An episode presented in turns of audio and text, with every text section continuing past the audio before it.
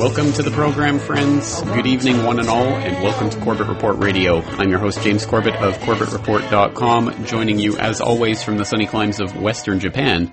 And once again, it's great to have all of you here listening tonight and tuned into the broadcast. So thank you for doing that. And we have an especially interesting conversation lined up for you tonight, I think, on a very, very interesting topic and uh, one that I think has been vastly underexplored. So let's correct that underexploration by turning our focus to this topic tonight. And I will introduce it by uh, noting a very interesting story that just came across the news wires.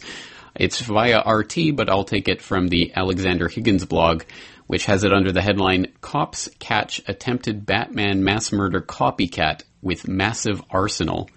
And it says Maine police say they have retrieved a massive arsenal from a man said to have attended the Batman film with a loaded handgun. And that story goes into some detail about this uh, this very interesting experience that took place recently in Maine. And, uh, well, there's quite a few coincidences in there, including the fact that tonight we are joined on the line from Portland, Maine by our guest, Loren Coleman, who has a blog that's uh, titled Twilight Language. It's available at copycateffect.blogspot.com. And uh, it, he, he is the author of a book called The Copycat Effect How the Media and Popular Culture Trigger the Mayhem in Tomorrow's Headlines which is a very interesting way of exploring what is happening right now in Aurora, Colorado. So, uh, so let's bring him up on the line. Uh, Loren, thank you so much for joining us tonight. Sure, it's good to be joining you here. Well, let's let's start by introducing the idea of the, the copycat effect to listeners out there who may be hearing you for the first time. Just tell us a, a briefly about your book and uh, how it came together. Well, my book is uh, really it explores the notion that the media uh, usually through graphic content, sensationalism, uh, takes uh, models of violent behavior and really implants them in vulnerable suicidal, homicidal individuals. And I started studying this way back in the 70s when what we mostly were seeing were suicide clusters around the country, around North America, and also around the world. But of course, the media in North America really got into uh, proposing and promoting this as the main way to circulate newspapers, and then radio shows, and then television. And what occurred was uh, we noticed that uh, that certainly when there were clusters of suicides in a community, it's sometimes uh, an expression that wasn't didn't exist back then, but that actually would go viral across the country when any of these suicide stories became national news. Well, late in the 80s, uh, there was lots of attempts through mental health systems, through media watchdog groups, through conscientious editors to try to really tone down some of the graphic details uh, in these suicides in terms of who was being hung, who was using guns, when were they doing it, different things like that. But this got supplanted by the school shootings. So what you had was individuals who formerly had been killing themselves decided to take other people with them. And they would go into schools and they would start shooting up the schools. And this became such a wonderful, sensational entertainment story for the news media that it became uh, something that they would really, in, in many ways, I, I hate to use the word, but it would certainly um, excite them. Uh, it was sort of like if you ever watch uh, Weatherman and there's a tornado coming or a hurricane, there's a little bit of excitement you can tell from the weathermen. Well, that started happening with some of these news broadcasters. Unfortunately, so. I think absolutely, it's quite disturbing the way that uh, the news often takes a prurient interest in these types of stories, almost like it is an excitement. So, um, so absolutely. Well, let's take a, a short breather. We're going to uh, take our first break, but we'll be right back talking once again to Loren Coleman, copycateffect.blogspot.com.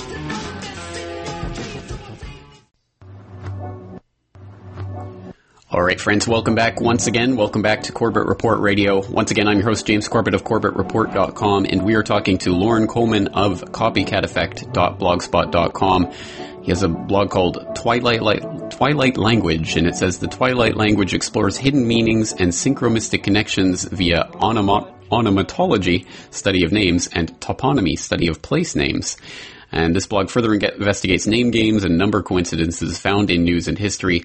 And examinations are also found in the copycat effect. Once again, this is the uh, the the book that uh, that the uh, author Loren Coleman wrote about this several years ago. So uh, we are exploring some of these interesting connections that are taking place right now in terms of what's happening with the Aurora, Colorado movie theater shooting at the screening of The Dark Knight Rises, and already the copycat meme is, is starting to uh, to infest itself in the public consciousness, and we already see a copycat taking place in Maine, where we are being joined right now on the line by our guest Loren Coleman, who I understand actually did go to see Dark Knight Rises at that very movie theater just last week, shortly after the original shooting took place. So let's start getting into this, the details of this, and let's hear a little bit about your own experience.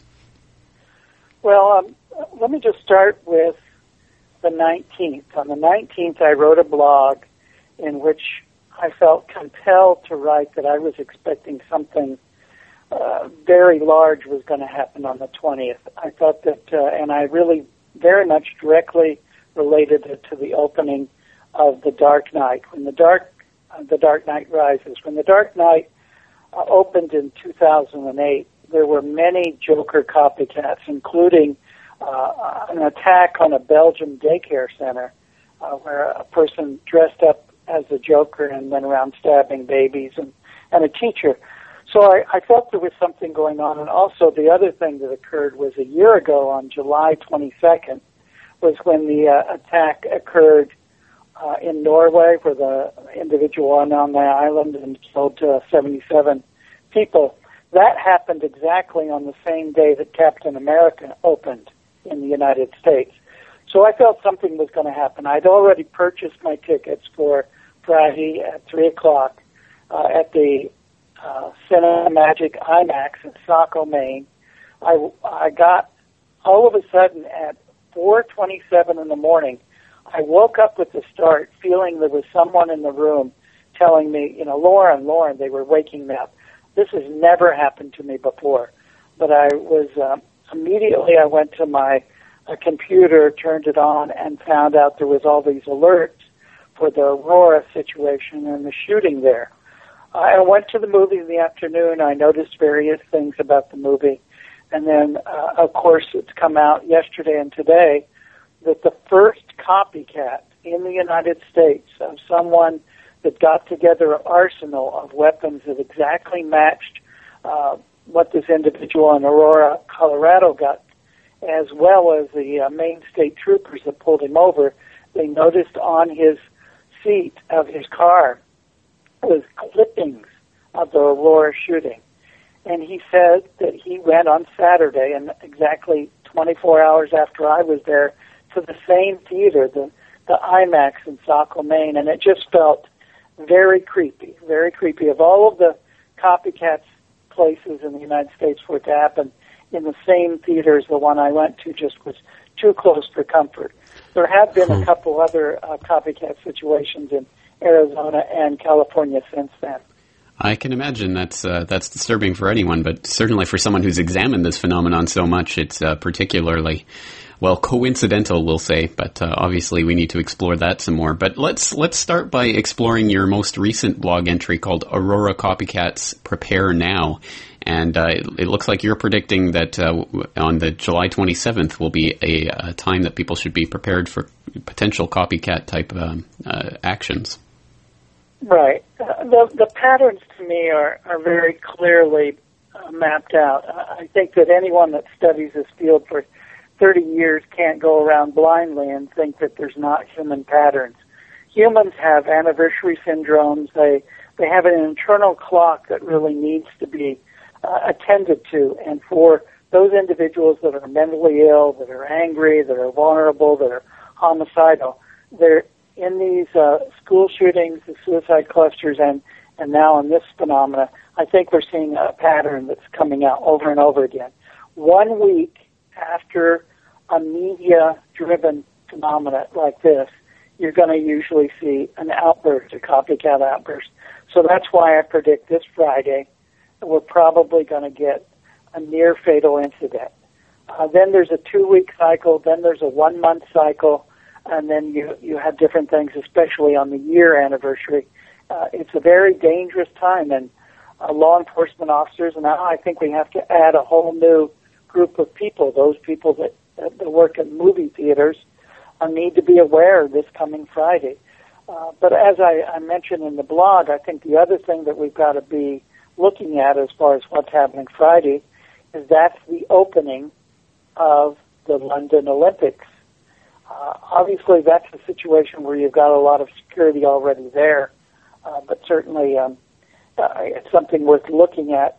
And the other thing I just heard uh, earlier in the evening, which I added to the blog later, is that the the Dark Knight Rises opens all across Mexico this Friday, and there's been a lot of violence down there with uh, what they call the red shirts. And as you probably, if you've been reading my blog, notice there's a lot of red in this. Uh, the Joker in the past has mostly had green hair, but this individual in Aurora, Colorado, actually uh, dyed his hair uh, orangish red. And even within the name, Aurora uh, means dawn, and Colorado means red.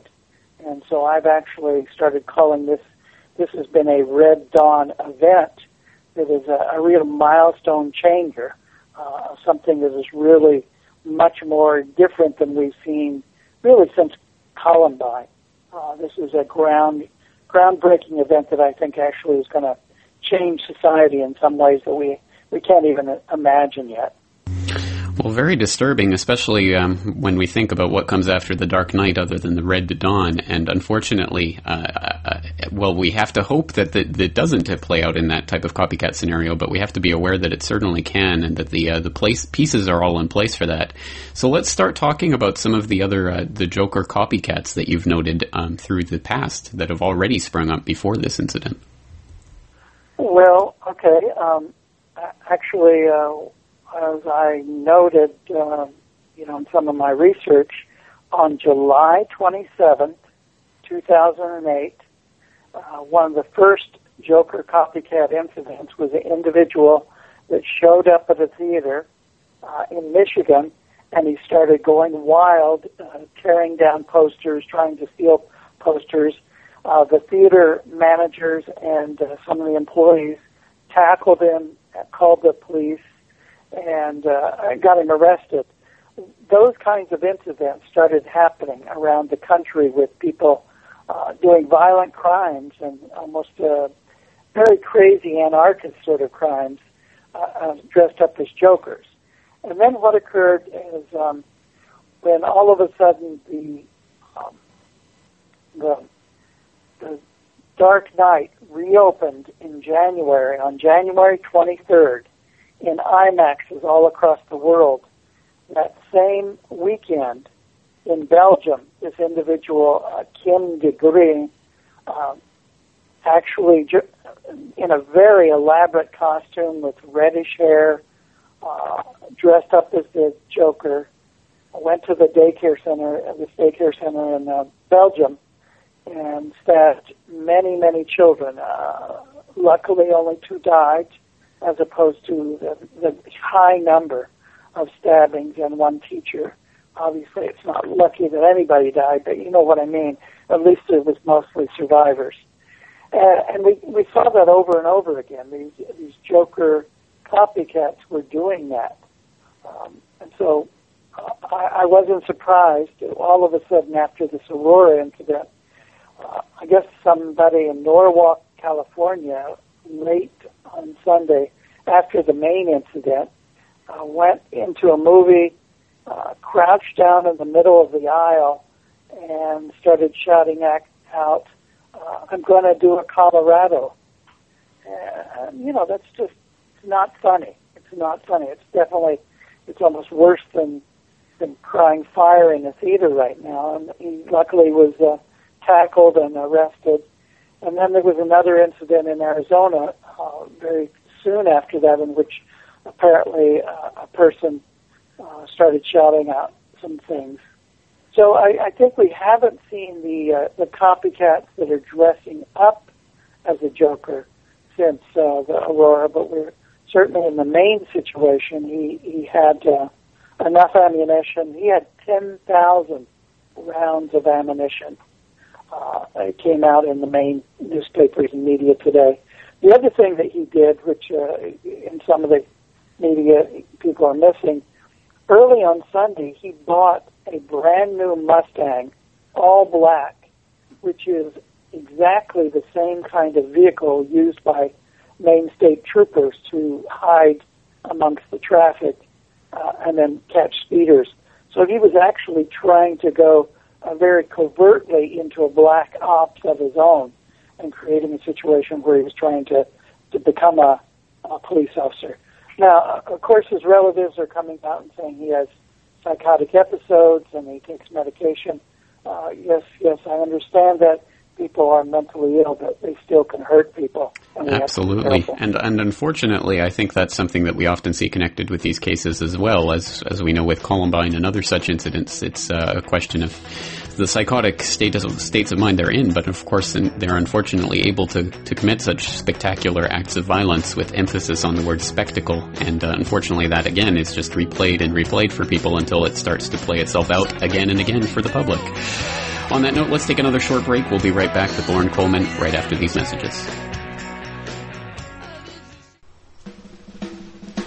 All right, we're back once again here on Corbett Report Radio this evening, talking to Loren Coleman of The Copycat Effect. He wrote a book on the subject called The Copycat Effect How the Media and Popular Culture Trigger the Mayhem in Tomorrow's Headlines. He also maintains a blog at copycateffect.blogspot.com where he's uh, been in the past several days noting some of the many, many different connections and uh, media portrayals of the Joker, etc., in popular culture and how that may be playing into the creation of a copycat meme whereby copycats uh, may attempt to really uh, reenact in some way what, what took place in Aurora last week. There's lots and lots to be said on this subject, but I note uh, another interesting Olympic coincidence to all of this, because of course the Olympics do open on Friday.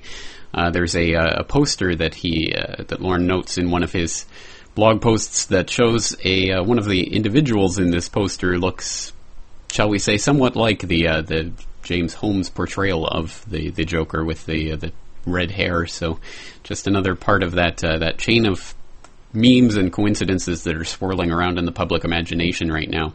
So playing out from this, uh, the the Olympics, of course, is a, is in itself an event that's going to to attract the eyes and ears of billions of people around the world, quite literally.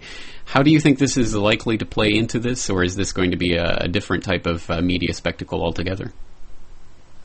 Well, um, it's it's coming together uh, with a lot of anniversary coincidences. This is um, the 40th year of the Munich mass- massacre, so I'm sure we're going to be hearing a lot about that.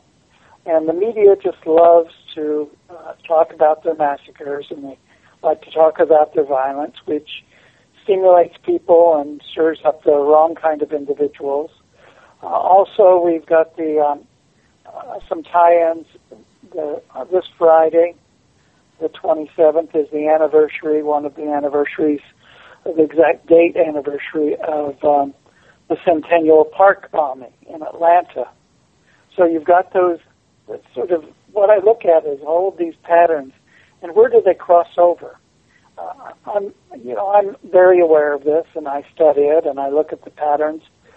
But for those individuals who uh, work on this different level of reality, like uh, Mr. Holmes out there in Aurora, it's obvious from looking at his eyes, looking at his behavior, seeing what he did to those individuals that he's not, he doesn't live in the same community that you and I do.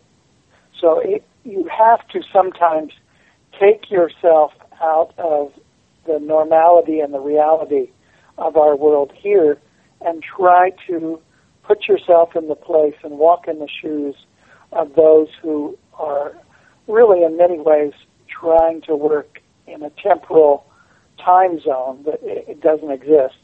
And it is interesting that uh, Holmes, one of the things that he did study was uh, temporal quantum mechanics.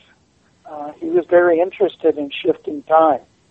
And so uh, um, You know, I like to be grounded myself, but I, I occasionally have to look at some of the most bizarre things to see what people that are mentally ill uh, do. Now, one of the things that really concerns me about Aurora, you were mentioning Columbine. Columbine and uh, Virginia Tech and, and lots of the recent college and school shootings that we've all been very, very interested in really have been, uh, in 100% of the cases, suicidal individuals who would either kill themselves, uh, they would die by cop, suicide by cop, or they would get stopped right before they killed themselves. Now, the thing that really worries me about Aurora is this person did this act and he was wearing body armor. He did not want to die. He wanted to live. He wanted to perhaps see his handiwork. He wanted to perhaps get a stage in court. Who knows what? But what really concerns me is uh, a few years ago I mentioned that I thought the psychological needs of these school shooters was that they were increasing the body count. Well, I think you're seeing two things go on, on here. An increase in the body count, but also um, uh, armoring of the shooters in a way that we've never seen before. Uh, and that's, that's very, uh, very frightening and scary for um, the survival of people that get themselves involved. Because uh, even to tackle this individual, he wouldn't have been harmed very easily because he had on an incredible amount of SWAT-like material on his body. It is the propagation of a, of a different idea in, in kind, in that sense, certainly. And uh, and as you say, I mean, it, does this represent something of an escalation from the, the school shooting meme that we saw playing out ten years ago? Oh yes, definitely. I think we're, we're that's why I'm seeing this as a real shift. Uh, I think whenever we went from suicide clusters of one or two individuals in a weekend uh, killing themselves to the school shooting situations where people were going into the the fishbowl of a school. At least they were usually students of that school, and uh, sometimes they would stop themselves or get caught or kill themselves. Now, if we have this shift into, I mean, over 4,400 theaters played The Dark Knight Rises. And so you're creating this is really community. This is really every neighborhood is a possible shooting gallery. That really changes the picture. It certainly does, and of course you have to know that pretty much every single person in every one of those 4,400 theaters was thinking about this uh, during that uh, last weekend. And uh, with that kind of mental energy directed at one spot, you know there are going to be mentally disturbed individuals who are going to play it out. So we'll have to uh, continue exploring this. On that note, let's take another short break. We'll be right back with Loren Coleman.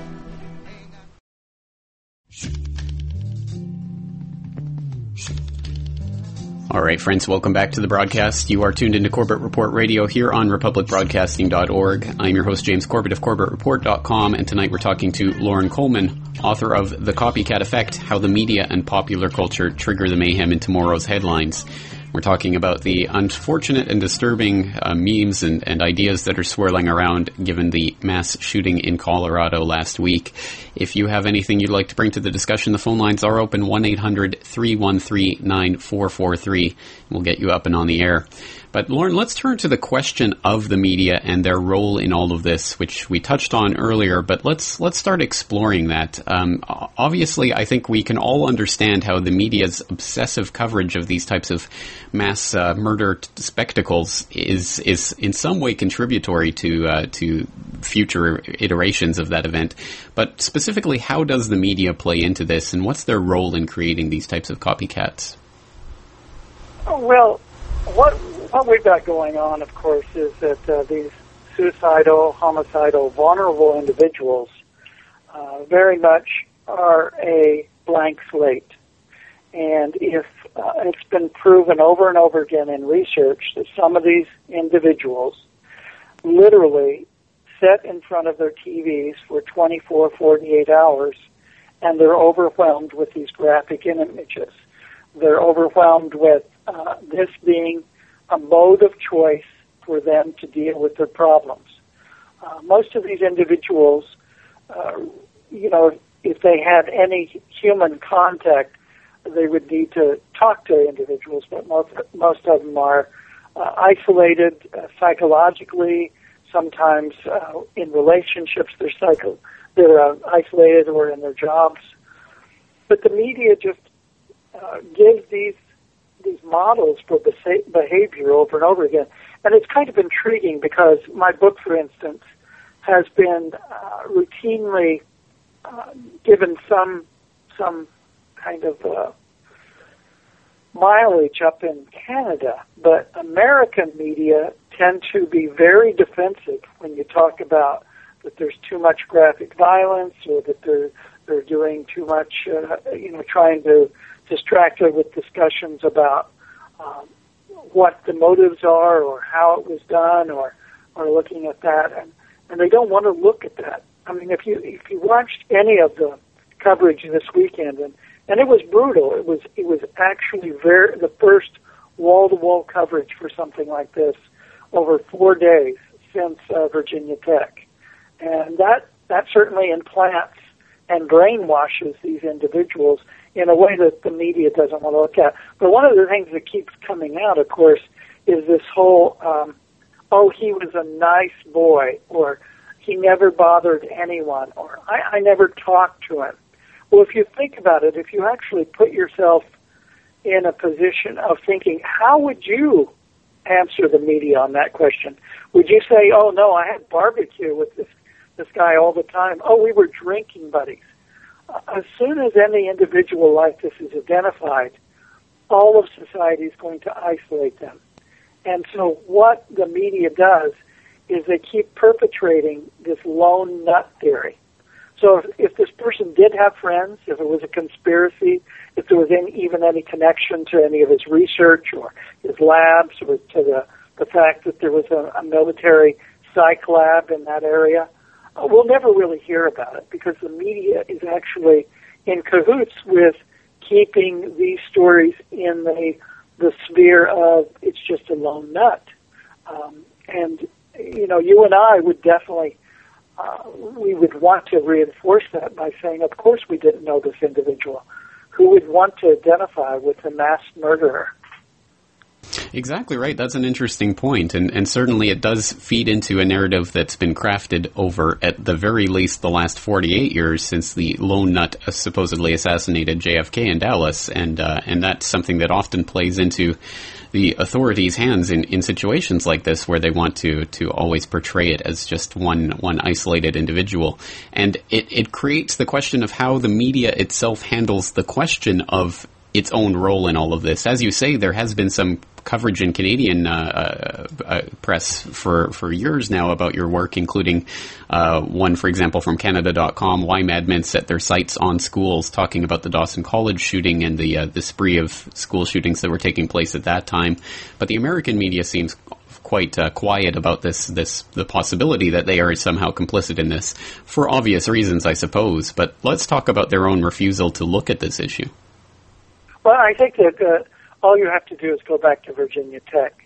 And uh, here's an individual who set up a media uh, media guidebook. Actually, he he created videotapes. He did a manifesto, and he mailed it around to different media individuals. And uh, NBC decided to show the videos to give this guy uh, a platform from which to to talk about his craziness.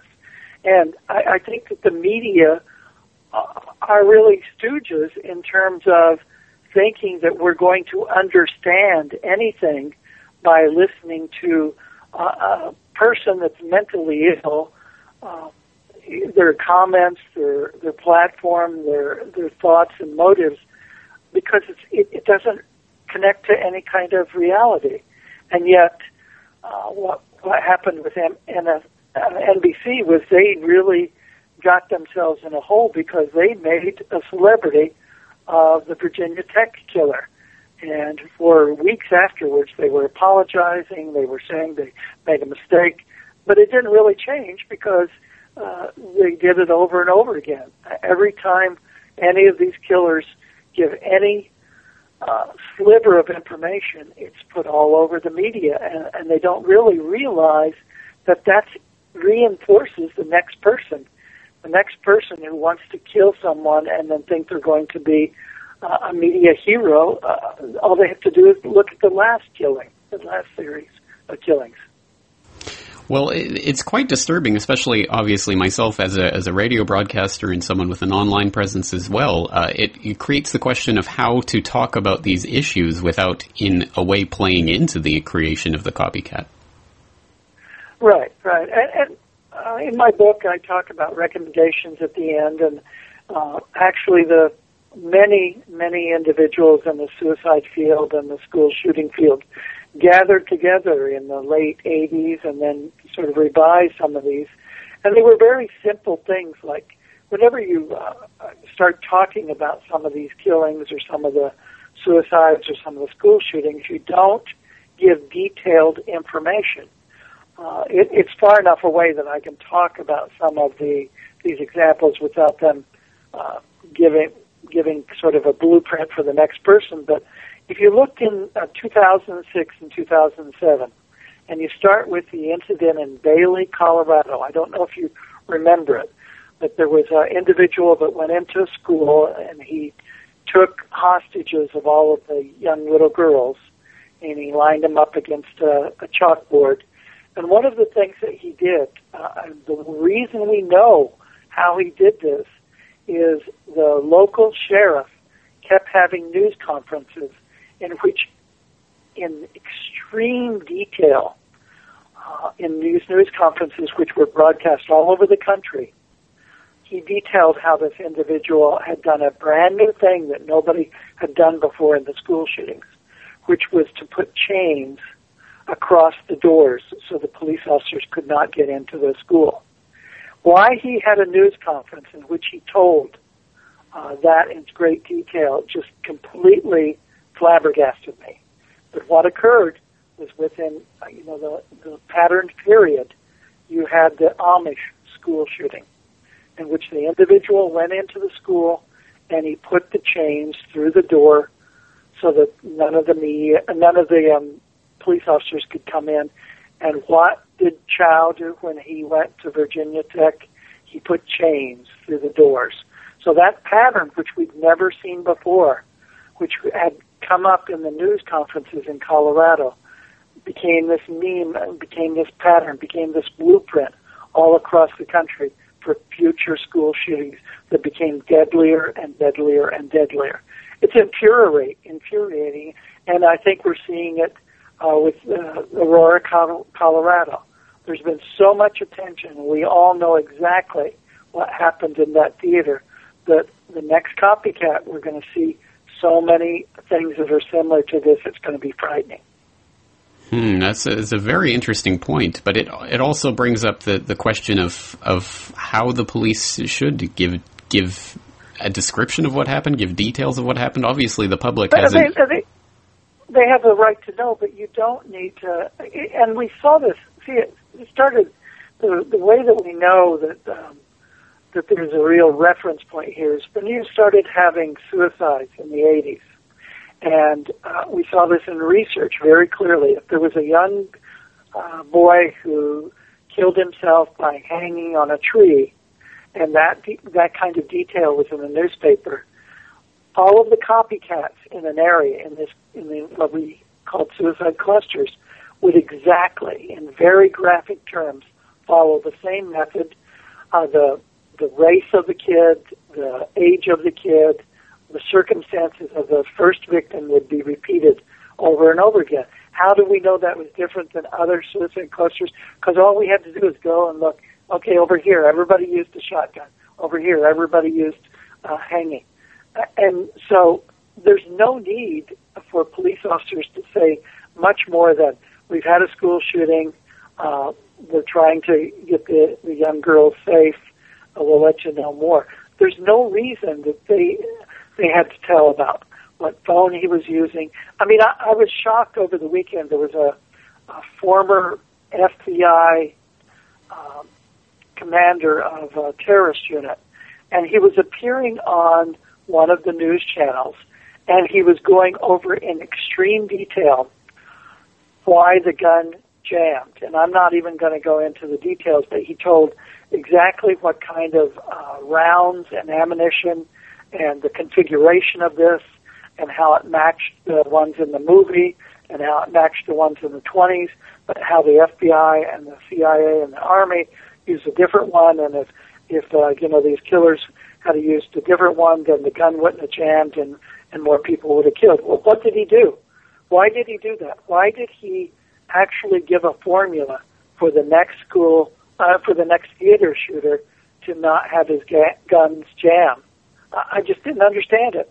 There was no reason for that level of detail to be. It, it raises it raises the question: are, are these people too ignorant to know what they're doing, or is there some reason for providing that level of detail?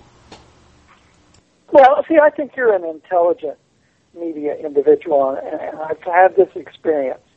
People that run talk shows and news shows on the radio are at a higher degree of intelligence than most of the uh, very attractive uh, electronic visual media individuals who want to, you know, make people cry in front of them. They want to uh, get details that nobody else has. They want good visuals, and they want they want visuals and words that paint pictures.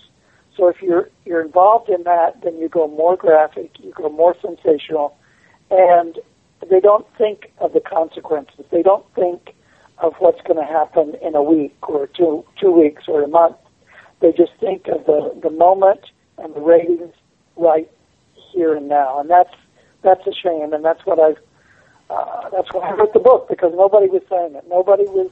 Everybody seemed afraid to take on the media, and I, as anybody, I'm not for censorship.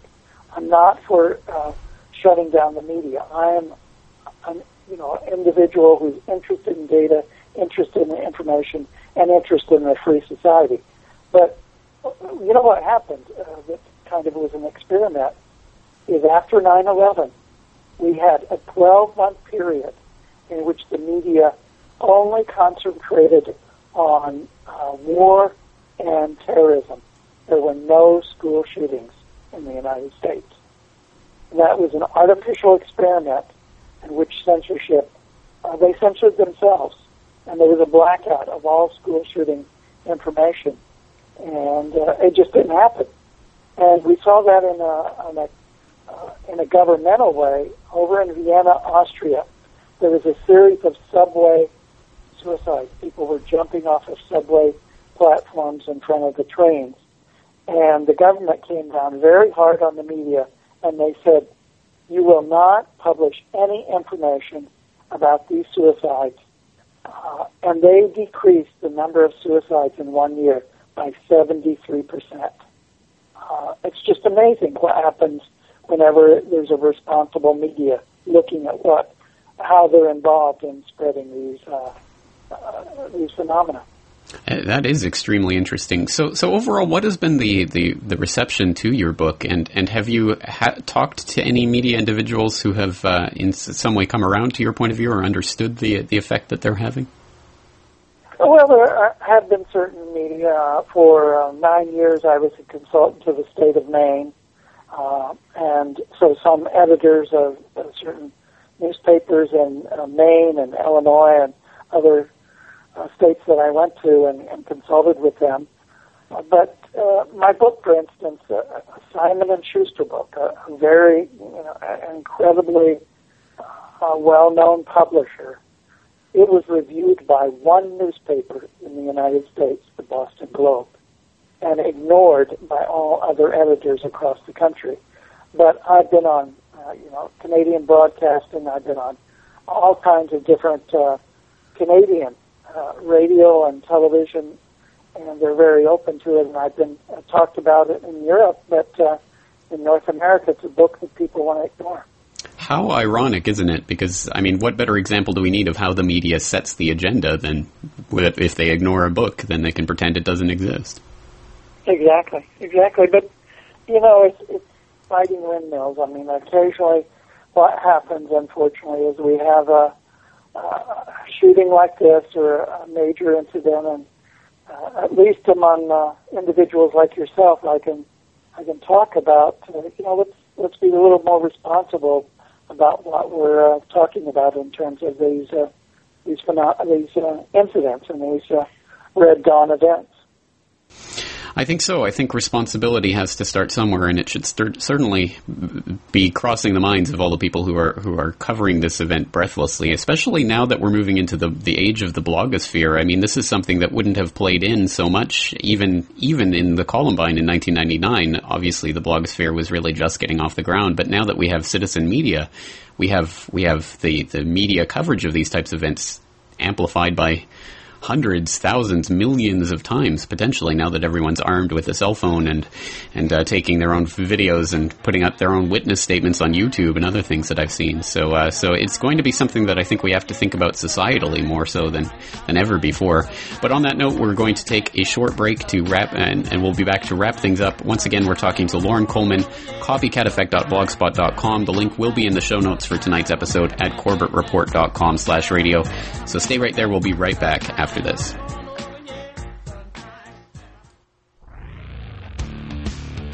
Welcome back to Corbett Report Radio. You are tuned in for the final moments of tonight's broadcast as we've been talking to Loren Coleman of The Copycat Effect at copycateffect.blogspot.com and we've been talking about some of the ramifications of the breathless, nonstop, 24-7 media coverage of the shootings last week in Aurora, Colorado and the unintended consequences of such co- coverage or well, perhaps intended. Who knows?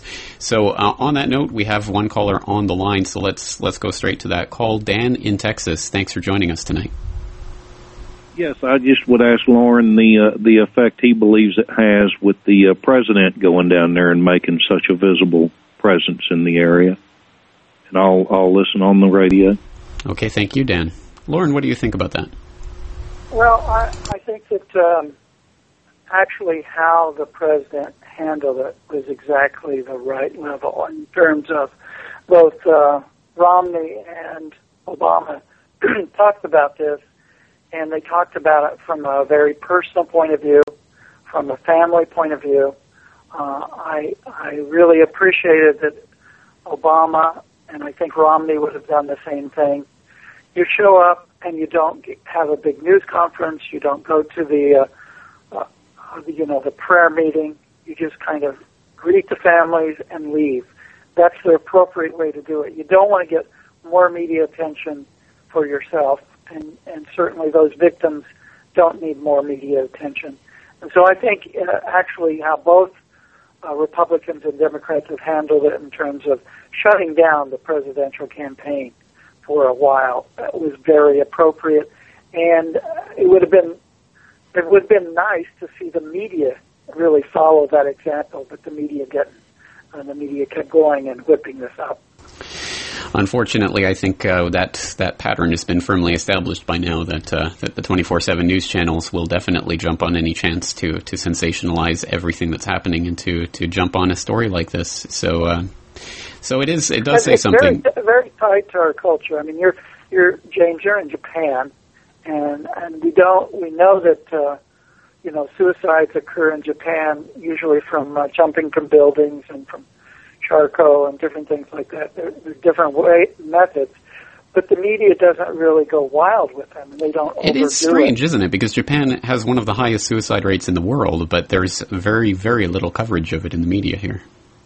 Right, and um, and yet you can see some other countries, Western European countries, that really do uh, go on and on about it and actually seem to whip it up uh, and have more copycats than other countries. But uh, Japan tries to keep it quiet and, and they don't really go into it too much.